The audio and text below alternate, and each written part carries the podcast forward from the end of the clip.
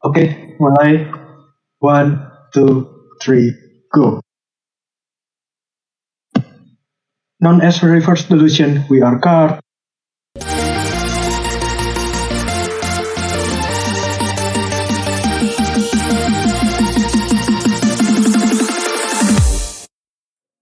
Hey you guys, welcome to Card Radio, the all new radio on podcast that we call Radio Pod. Perkenalkan, saya Narus dan kali ini masih BTS Behind the Script yang kedua mengenai Corona. Saya sudah ditemani oleh teman-teman saya, tiga orang. Tolong perkenalkan. Halo, gue Dr. Iqbal Ramadan. Halo, halo, halo, aku Adin. Halo, masih bersama tukang sambat Andika atau Haikat. Andika atau Haika. ya, eh, hari ini kita mau melanjutkan pembahasan tentang Corona karena ini terinspirasi dari salah satu followers kita yang menanggapi dan mau bertanya nih ke Dr. Iqbal. Untuk di komennya, pertama dia bilang, tertarik sekali dengan penjelasan Dr. Iqbal mengenai COVID-19 yang adalah kasus zoonosis. Nah, dia bertanya nih, tapi reseptor untuk ACE2 di sel manusia atau tempat reseptor binding domain dari si virus SARS-CoV-2 cuman bisa menempel di sel manusia dan tidak ditemukan pada hewan. Nah, dia bertanya, apakah ini bisa disimpulkan bahwa hewan sebenarnya adalah vektor saja yang berperan sebagai penyebar virus, tapi hewan tersebut tidak terinfeksi oleh virus tersebut. Tolong perjela penjelasannya, Dokter Iqbal. Nah, pertama-tama gue sedikit menjelaskan ya tentang apa itu uh, S, reseptor S. S itu membacanya S ya, bukan ACE. Jadi S itu adalah singkatan angiotensin converting enzyme. Di gimana itu uh, pada manusia itu paling banyak reseptornya itu di saluran pernafasan. Makanya oleh sebab itu kenapa coronavirus menyerang di saluran pernafasan pada manusia. Tapi bukan hanya di saluran pernapasan aja, ada sebagian kecil ya. Jadi kan sebagian banyak ada, ada di saluran pernapasan. Ini sebagian kecilnya ada di saluran pencernaan, di otak juga. Nah, oleh sebab itu makanya sekarang akhir-akhir ini mulai timbul gejala baru berupa diare ataupun sakit kepala di mana ketika dicek cairan eh, apa namanya otak dari punggung yang diambil dari punggung itu yang namanya lumbal fungsi itu bisa dideteksi eh, virus COVID-19 itu sendiri seperti yang gue pernah bilang beberapa waktu yang lalu. Nah, jadi itu tadi kembali ke pertanyaan bahwa apakah hewan itu bisa disimpulkan bahwa apakah hewan itu merupakan vektor ya? Iya benar. Hmm, Iya. Ya, jadi ini ada artikel yang saya baca itu menjelaskan bahwa coronavirus sendiri itu ternyata mempunyai empat genom.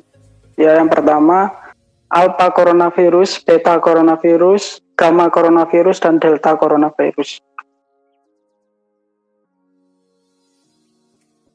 Nah, dari beberapa spesies genom genom dari coronavirus sendiri itu eh, jenis yang alpha coronavirus itu dapat ditemukan di kelelawar. Nah, oleh karena itu makanya kemarin yang kejadian pertama di Wuhan itu itu kenapa ditularkannya dari kelelawar ya? Mungkin karena dia di situ eh, paling banyak adalah genom yang jenis alpha coronavirus. Sedangkan sedangkan untuk yang jenis beta coronavirus sendiri itu ternyata di sini di artikel ini dijelaskan bahwa lebih sedikit eh, spesies inangnya. Dan dia lebih banyak artinya yang sebagian besarnya itu ditemukan yang mampu menginfeksi manusia. Ternyata berarti da- dapat disimpulkan dari sini berarti untuk menginfeksi yang eh, virus yang menginfeksi pada manusia ini kemungkinan besar adalah jenis yang beta coronavirus. Nah, Berarti- untuk yang ah, Mm-mm, ya. Lanjut, lanjut aja dulu. Dok. Nah, untuk yang eh, genus yang Delta coronavirus itu sendiri, itu yang kebanyakan yang apa namanya menginfeksi itu ternyata pada tikus, kemudian eh, atau hewan yang mamalia air ya, itu seperti paus juga lumba-lumba seperti itu eh, diserang sebagian besar merupakan eh, dari genom jenis yang Delta coronavirus. Jadi mungkin bisa ya disimpulkan mungkin juga bisa menginfeksi hewan tapi itu kan sebagian kecil. Jadi ada benarnya yang eh, dikatakan pada awal-awal mula kejadian coronavirus sendiri yang merupakan dia itu zoonosis. Artinya ya berasal dari hewan, berasal dari hewan ditularkan melalui manusia dan kepada manusia yang lain. Jadi intinya virus itu kan dapat bertahan ketika ada inangnya yang masih hidup. Artinya dia bisa menempel pada inang itu ketika reseptornya sesuai. Artinya itu tadi reseptor dari COVID-19 itu sendiri kan mengandung S ya, angiotensin converting enzyme, di mana itu cocok dengan reseptor eh, yang ada di dalam tubuh manusia. Contoh yang paling banyak, contohnya di saluran pernapasan itu sendiri. Jadi seperti itu. Jadi, Eh, jadi berarti uh-uh, iya. kalau disimpulkan si he- beberapa hewan bisa Mhm. menularkan, mengapa, menularkan, menularkan dan dan juga terinfeksi. oh, untuk itu yang tadi. mereka untuk beta apa namanya beta coronavirus itu. Mm-mm. Mm-mm. Kalau yang alpha gimana? kalau yang alfa itu yang kelelawar itu tadi. Itu terlepas dari reseptor ya. Itu terlepas dari reseptor S ya di mana yang tadi yang tadi di pertanyaan tadi itu kan sebenarnya pertanyaannya mengarah ke reseptor ya sebenarnya. Tapi untuk pada hewan ini mohon maaf saya kurang tahu untuk eh, reseptornya itu pada hewan-hewan yang yang saya sebutkan tadi itu yang di artikel yang saya baca itu apakah banyak atau ada atau tidak atau banyak atau sedikit reseptor yang mengandung S itu tadi reseptor S itu tadi yang jelas memang yang jelas memang eh, banyak ada di manusia ya tuh Baik baik. Mm. Kasih Makanya kenapa mungkin di manusia lebih lebih kalau menginfeksi mungkin gejalanya lebih lebih parah kali lebih ya. parah heeh, lebih kelihatan lebih parah. Heeh. jadi seperti itu dan untuk eh, gue nambahin sedikit ya. Dan untuk eh, apa namanya itu dari S sendiri itu itu sebenarnya ada dua jenis macam ya. Ada dua jenis- macam macam S1 dan S2 di mana kedua reseptor itu adalah berlawanan berlawanan ternyata efeknya. Yang satu itu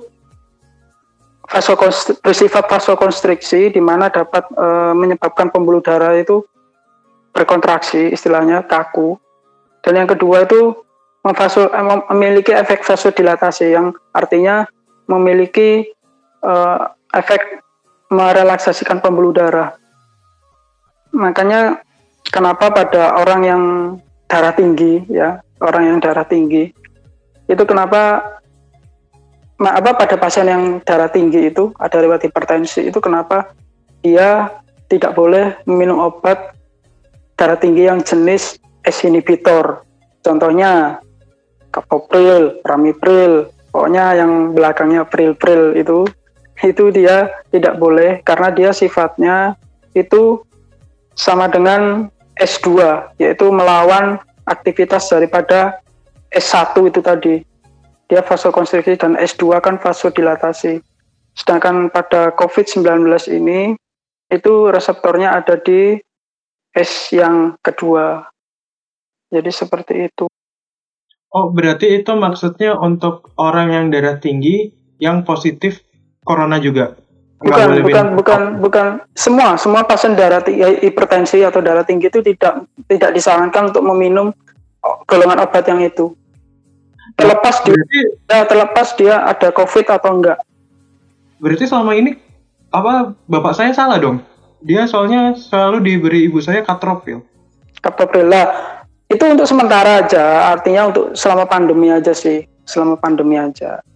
Oh, selama Dihimbau, disarankan untuk di itu sementara. Soalnya itu kan takutnya dikhawatirkan dia kan kerjanya itu dari sisi reseptornya itu kan artinya kan menghambat ya S inhibitor. Artinya dia itu sama dengan S2 yang artinya berlawanan dengan S1 di mana S2 itu kan satu jenis reseptor dengan reseptornya COVID-19 jadi kenapa pasien-pasien itu di- disarankan? Artinya tidak meminum itu.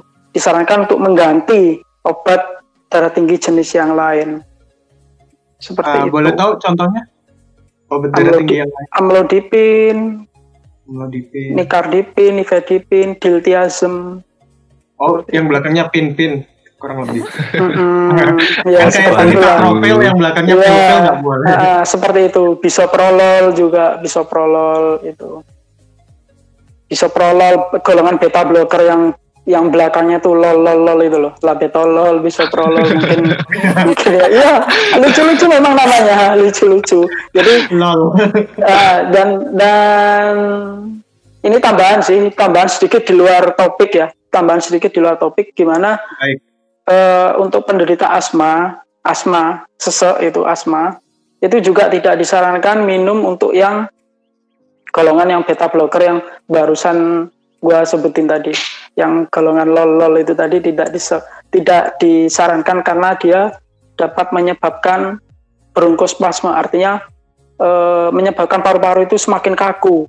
Eh, Orang asma itu kan saluran pernapasannya itu kan sempit.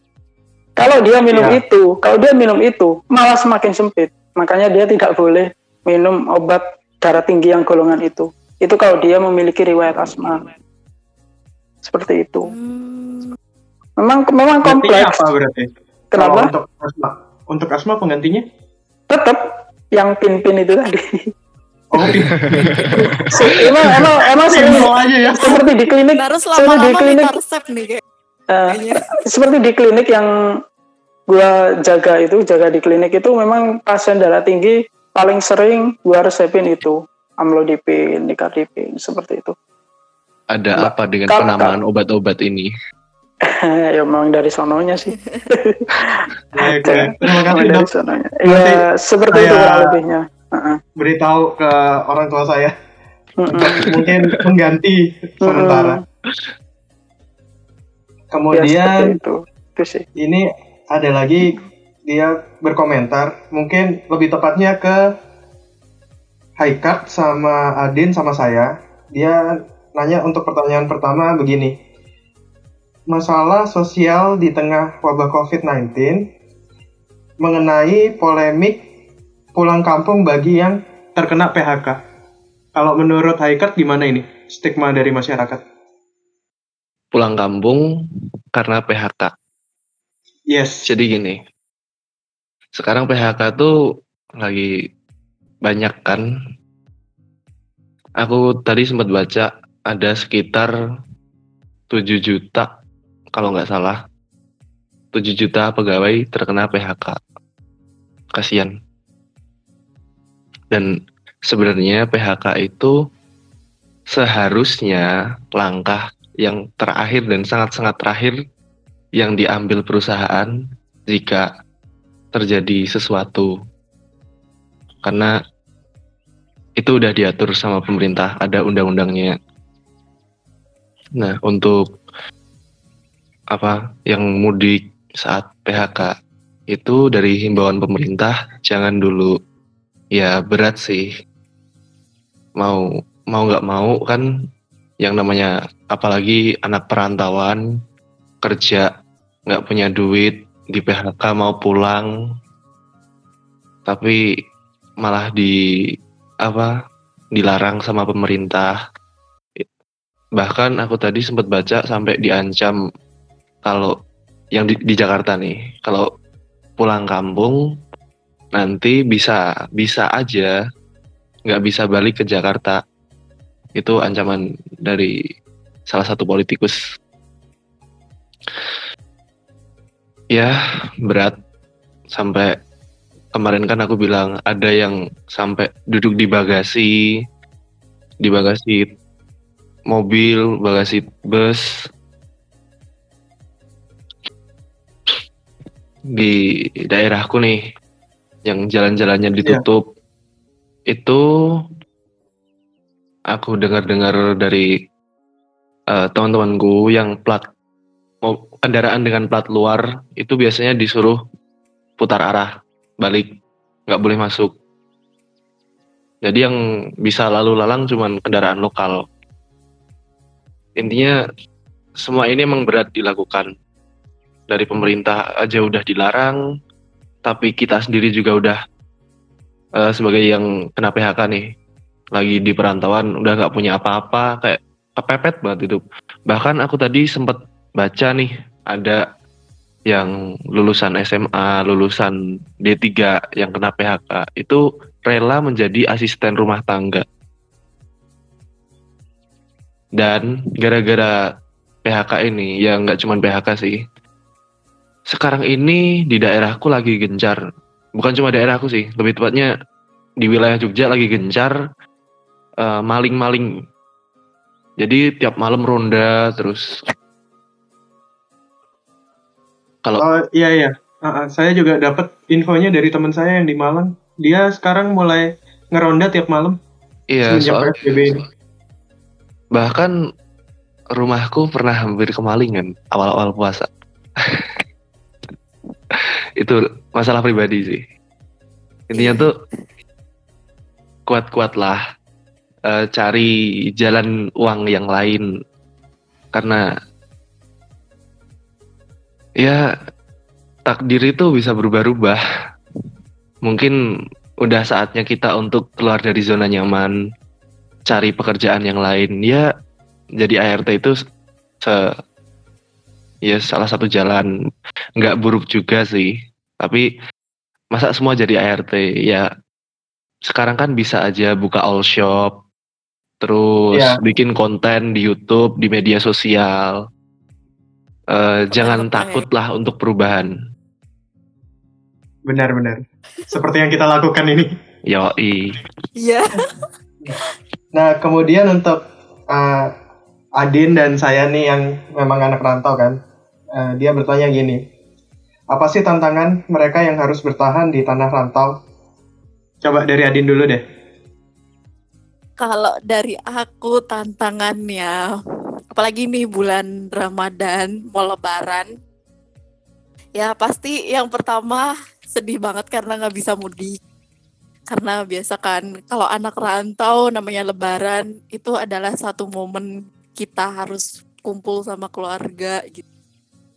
Tapi nggak bisa karena udah eh, di daerahnya zona merah, nggak boleh juga. Jadi udah pasrah aja tetap jalani hari-hari biasa ambil hikmahnya kalau misalnya nggak kena PHK syukur-syukur ya udah kerja lanjutin mau digaji seberapa karena emang lagi ngewabah kayak gini semua semuanya juga ekonomi juga pada turun karena emang banyak eh, di tempat aku tuh walaupun tenaga medis yang non medis itu mereka walaupun nggak kena PHK mereka gajinya diturunin. Itu kasihan banget. Aku jadi di sini aku merasa bersyukur dan ya udah aku harus bertahan. Di sini aku nggak kena PHK masih bisa.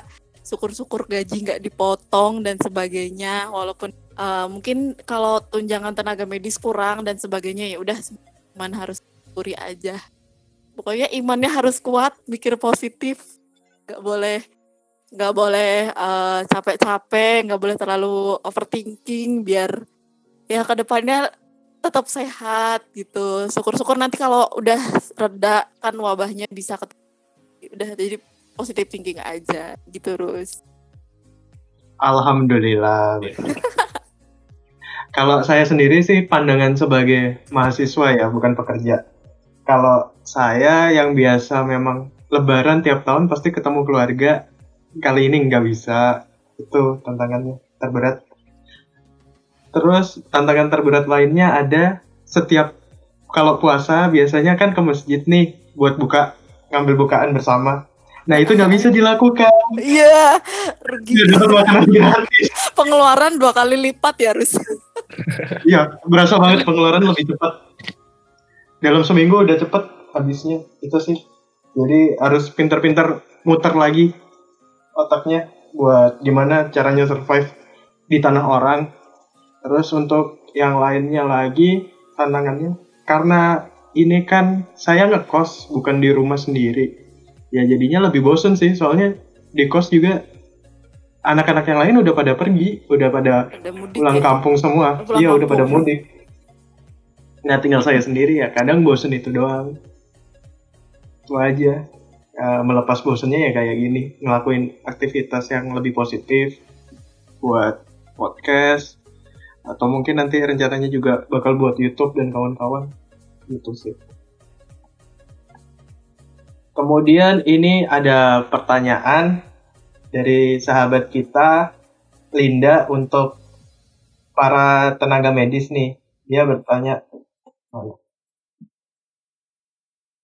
"Eh, katanya ada kabar di US yang merupakan negara paling parah terpapar corona, mulai menaikkan intensitas kegiatan ekonomi di bulan Juni supaya ekonomi mereka tidak bobrok. Nah, di Indonesia juga diperkirakan September sampai Oktober mulai normal. Justru langkah ini yang mirip dengan menaikkan intensitas kegiatan ekonomi secara perlahan mulai Mei sampai Juni. Untuk para medis, pandangannya gimana? Kalau situasi terburuknya harus ngikutin pemerintah, ada nggak langkah preventif yang preventif yang bisa dianjurkan?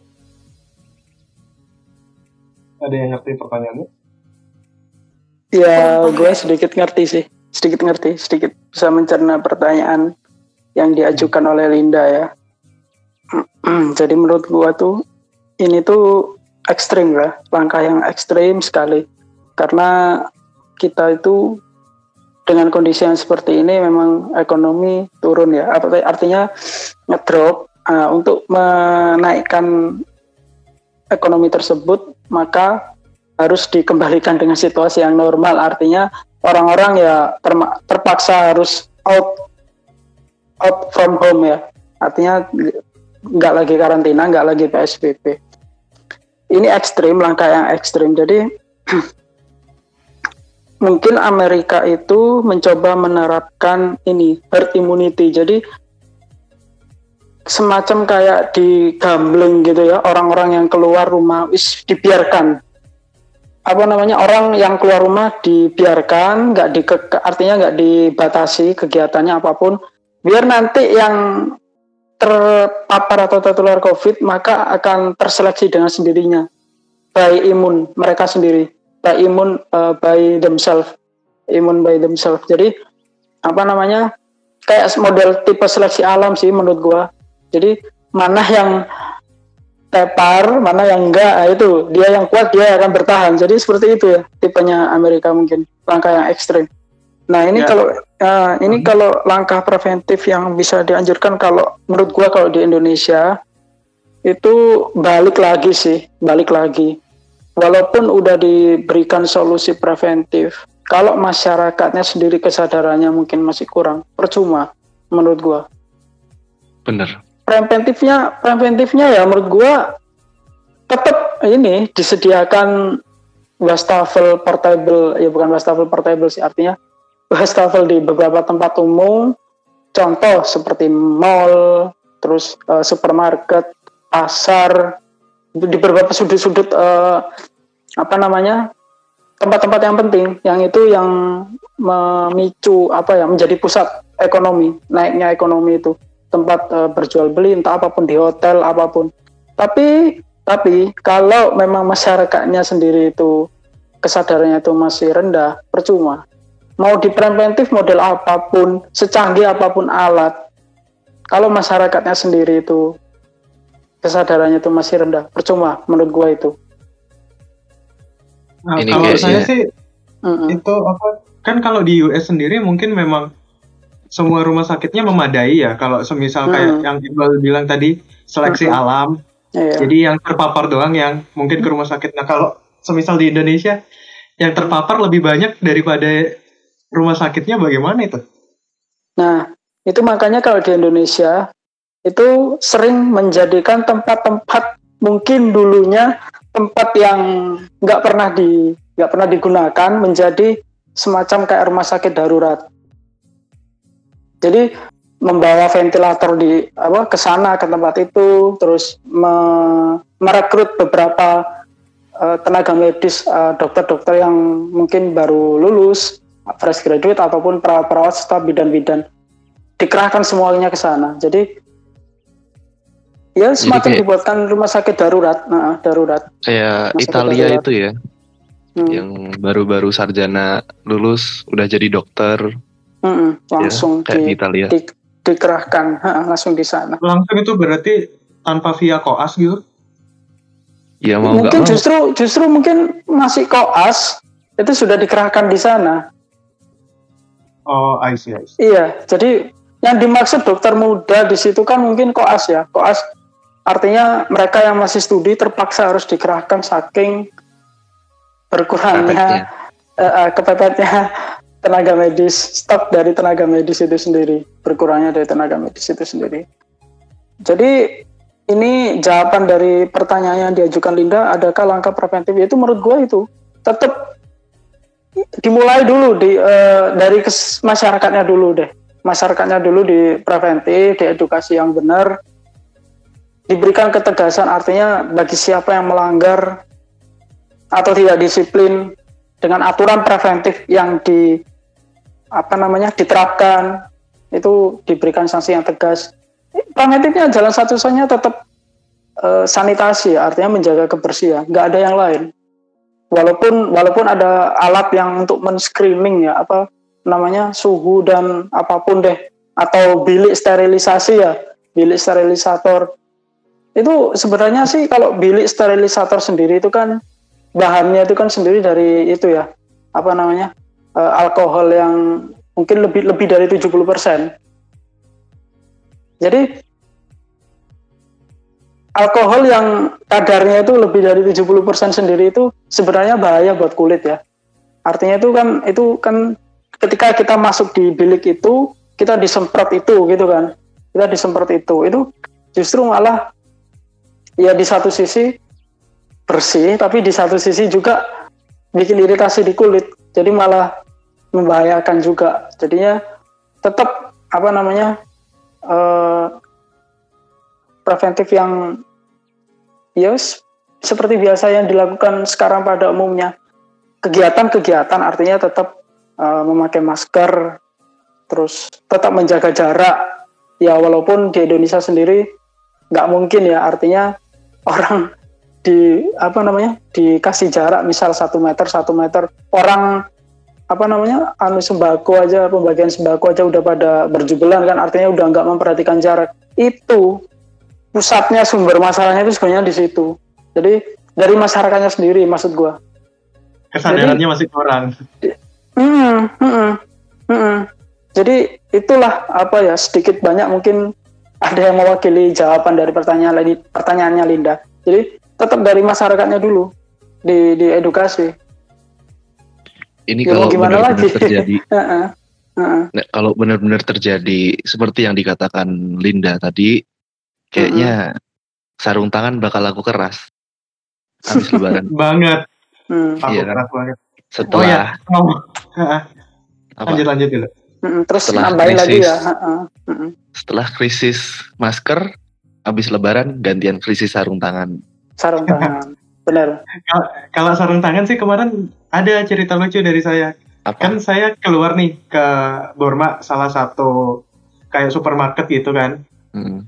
Nah, itu saya lupa apa? Lupa dan lewat jalan besar. Nah, di jalan besar saya bingung. Saya masker udah ada, helm udah ada. Tiba-tiba diberhentiin sama Pak Polisi.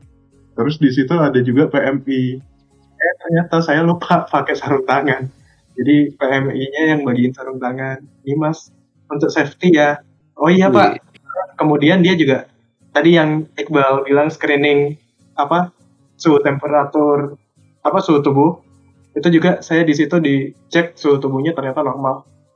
Baru deh bisa ke supermarket. Tapi di supermarket sendiri juga itu kan apa pihak supermarket udah baik tuh udah benar. Dia menyediakan yang namanya cross cross gitu di lantainya untuk kita menjaga jarak cuman Untuk kadang orang-orang ya? Indonesia ah, cuman kadang orang Indonesia itu nyelonong aja gitu loh sampai saya takut sendiri ini orang ngapain sih kok tiba-tiba deket kan itu udah ada cross crossnya gitu loh Biasanya orang Jadi- tua. Iya nggak? Nah iya, bener-bener orang tua. Nggak merhatiin sekitarnya dia. Nah, itu, Bersyukurlah itu, kita generasi muda itu gampang sadar. Orang-orang Hmm. tua yang susah sadar. Iya, Padahal yang paling rentan orang tua. Nah bener. Itu yang maksud gua tadi. Itu jaga jarak itu aja loh. Mereka kan ininya kan masih, oh, pokoknya aku, anu, pokoknya duluan gitu. Pokoknya aku duluan. Iya. Yang pertama. Gitu. Mama tuh Hmm. biasanya. Itu masih mending. Aku calon mama soalnya. Kalau di pasar tradisional nggak ada kayak gitu. Nggak ada regulasi-regulasi dari supermarket. Nggak ada tanda jaga jaraknya. Iya, Di pasar bukannya mer- mereka jualannya udah dijarakin gitu ya? Tapi Kalau pasar di- masih rame. kalau di pasar lokalku itu dibatasi pengunjungnya. Hmm. Jadi emang nggak ada kayak gitu, tapi dibatasi pengunjungnya sama jam jam operasi pasarnya dibatasi. Masih aman sih soalnya daerahku, belum separah daerah luar yang sampai pasarnya ditutup, toko-tokonya dipaksa ditutup. Aku tadi siang lihat ada video ibu-ibu nangis-nangis tokonya disuruh ditutup sama pemerintah. Ya, sekarang ini ekonomi lagi lesu dan akan semakin lesu nggak mungkin naik karena aku lihat-lihat corona ini makin hari kayaknya tetap apa ya nggak nggak kunjung melandai nggak tetap Iya. naik terus Nggak ada perubahan. Mm-mm, mm-mm. nggak kayak di luar negeri kan ada ada usaha nyata sampai sampai ya penanganannya di luar negeri itu kelihatan jauh lebih baik lah daripada di Indonesia. Kalian baca berita hari ini nggak yang DPR itu sama Anies Baswedan kayak adu argumen gara-gara dana sosial untuk masyarakat terdampak corona. Anies Baswedan itu kayak meminta bantu oh, dana bantuan. Nah, sementara para para menteri itu ada yang bilang eh, anggarannya kurang, udah gak punya anggaran. Pokoknya ya dari sisi keahlian mereka sendiri-sendiri lah. Ya, pemerintah pun pusing. Nggak cuman kita, apalagi yang kena-kena PHK. Makanya kalau aku sendiri himbauan yang yang merasa punya rezeki lebih berbagilah. Kalau dari keluarga aku sendiri kemarin lumayan bagi-bagi sembako ke tempat-tempat yang sekiranya membutuhkan.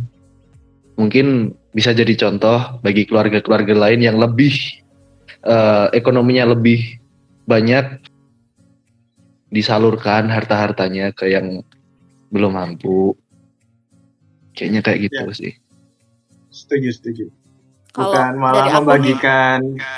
Guys, Ah, kalau ya dari dari aku nih, aku aku punya ide kalau kalau aku cara aku berbagi gitu, aku ngebantu para driver-driver Gojek dengan GrabFood, GoFood.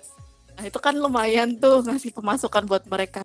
Soalnya kalau di Jabodetabek nih, Jakarta deh khususnya, banyak mereka yang kena PHK itu beralih jadi driver Gojek atau Go- GrabFood. Pasti mereka tuh eh, kebanyakan yang aku kenal nih dari orang-orang yang yang kerjanya nggak pasti, itu mereka pasti udah ada ca- cadangan akun untuk ngojek gitu biasanya. Dari situ aku mikir mungkin mereka yang nganggur-nganggur ini kalau pikirannya positif ya, mereka pasti bakal beralih ke situ.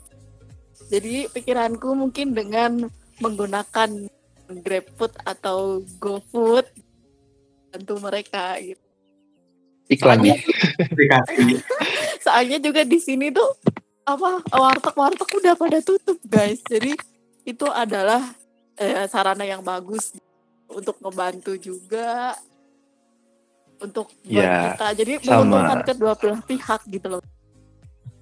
Iya, itu tadi jadi driver, jadi all shop, jadi konten Iya, kreator. also. Atau kita malah buka restoran gitu ya kan, yang bisa. Iya. restoran bareng. Iya. Enggak, pokoknya jadi kayak buka restoran, terus hanya kus- khusus apa GrabFood sama satunya itu GoFood ya. Nah iya. Jadi eh, enggak enggak menerima pelanggan langsung, cuman menerima driver-driver doang. Pesenannya kayak gitu ada. jadi sambil di- ngebantu gitu. Heeh. Itu kalau yang membantu. ekonominya berlebih aja ya.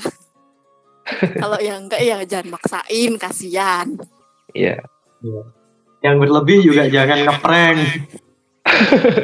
Nah, ya. Jangan dibahas itu nanti. Niatnya berbagi tapi ngeprank. nggak lucu itu sebenarnya momen mo- momen yang untuk anu ya apa namanya mungkin melucu ya ngelucu bikin orang fun gitu tapi nggak pas momennya gitu loh Iya, makanya yang ada nah, yang ada malah dia yang dipidana Ya udah mungkin ada yang mau tambah lagi atau enggak? ya tadi sih Benar. nambahin yang preventif yang mungkin transaksi yang menggunakan uang cash bisa dialihkan menggunakan Ya. Pakai OVO guys. e-money e-money e-money guys. Ah, OVO, GoPay, ATM, Pai, ya gesek, ampun. Jangan debit, sering-sering megang duit lah pokoknya. Mm-mm. Ya, itu Kalau- itu juga anu media penularan bisa menjadi media penularan. Tapi kalau di pasar lokal, Ya kalau bisa pasar lokalnya udah pakai OVO. itu ada bisa. tuh yang berita di Surabaya, dia ibu-ibu, dia terinfeksi corona karena dari pasar. Hmm. Ternyata Iya. uang-uangnya yang kembalian dari situ virusnya dia ternyata Virusnya. datangnya. Nah iya. Atau dari dicelak, dilacak. Preventif juga ya Bal ya. Nah, memberikan ya, me- apa salah satu preventif juga tadi menambahkan jawab, jawaban dari pertanyaan lah Linda. pegang duit. Bagi yang nggak pegang duit ya udah. Nggak usah beli, nggak usah memaksakan belanja. Itu Kalau aja aku sih nih- preventifnya. Kalau aku nih, misal ada yang mau jualan workshop, itu sebisa mungkin eh, aku lihat-lihat di online-online shop itu yang banyak laku itu kebutuhan rumah tangga. Contoh sederhana minyak goreng, terus ya pokoknya sejenis kebutuhan rumah Sembako tangga. ya. Iya sembako.